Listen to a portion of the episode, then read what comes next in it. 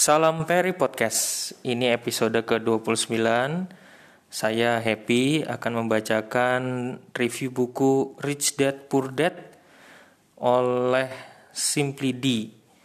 Buku ini termasuk bestseller di periplus.com dan sering menginspirasi saat-saat ini karena banyak investor juga uh, investor pemula masuk dan ini buku ini saya sendiri juga udah baca dan banyak memberikan inspirasi. Dan kali ini saya membacakan review buku yang ditulis oleh Simply D.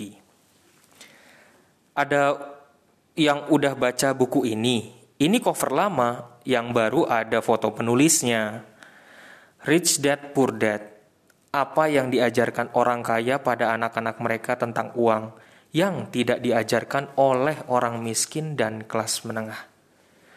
Menurut penulis, konsep pendidikan saat ini kuno dan gak cocok lagi diterapkan untuk anak zaman sekarang.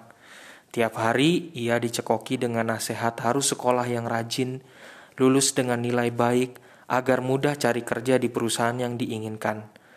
Cari kerja, bukan menciptakan pekerjaan.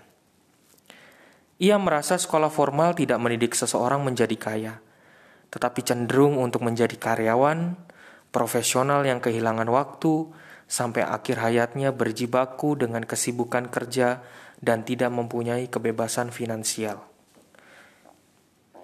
Penulis dibesarkan dalam keluarga di mana si ayah kandung adalah pekerja keras yang ulet dan tekun. Taat pemerintah namun selalu merasa tidak cukup dengan gaji yang diperolehnya. Ia meninggalkan keluarga dengan hutang yang belum terbayarkan ia menyebutkannya menyebutnya ayah miskin.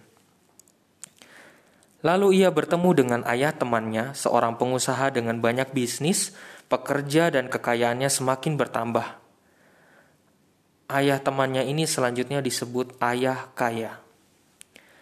Buku ini lalu memaparkan perbedaan prinsip finansial antara ayah miskin dan ayah kaya. Salah satu contohnya, Ketika ayah miskin menyuruh anaknya untuk bekerja pada perusahaan yang bagus, ayah kaya menyuruh anaknya untuk membeli perusahaan yang bagus. Dijelaskan juga tentang sejarah pajak dan kekuatan korporasi, ada diagram perbedaan aset dan liabilitas.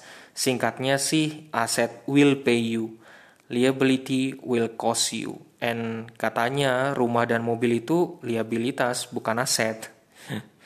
Ia juga membagi masyarakat kelas menengah menjadi empat kuadran, yaitu employee, self-employee, business owner, and investor. Intinya sih, buku ini mendorong kita untuk melek finansial, memulai bisnis, dan membuat uang mengejar kita. Oh, juga ada 10 langkah memaksimalkan potensi yang Tuhan berikan untuk kita. Kesimpulannya, bukunya anti mainstream dan mungkin jelek untuk sebagian kalangan. Terima kasih atas review yang ditulis oleh Simply D. Salam dari saya, Happy.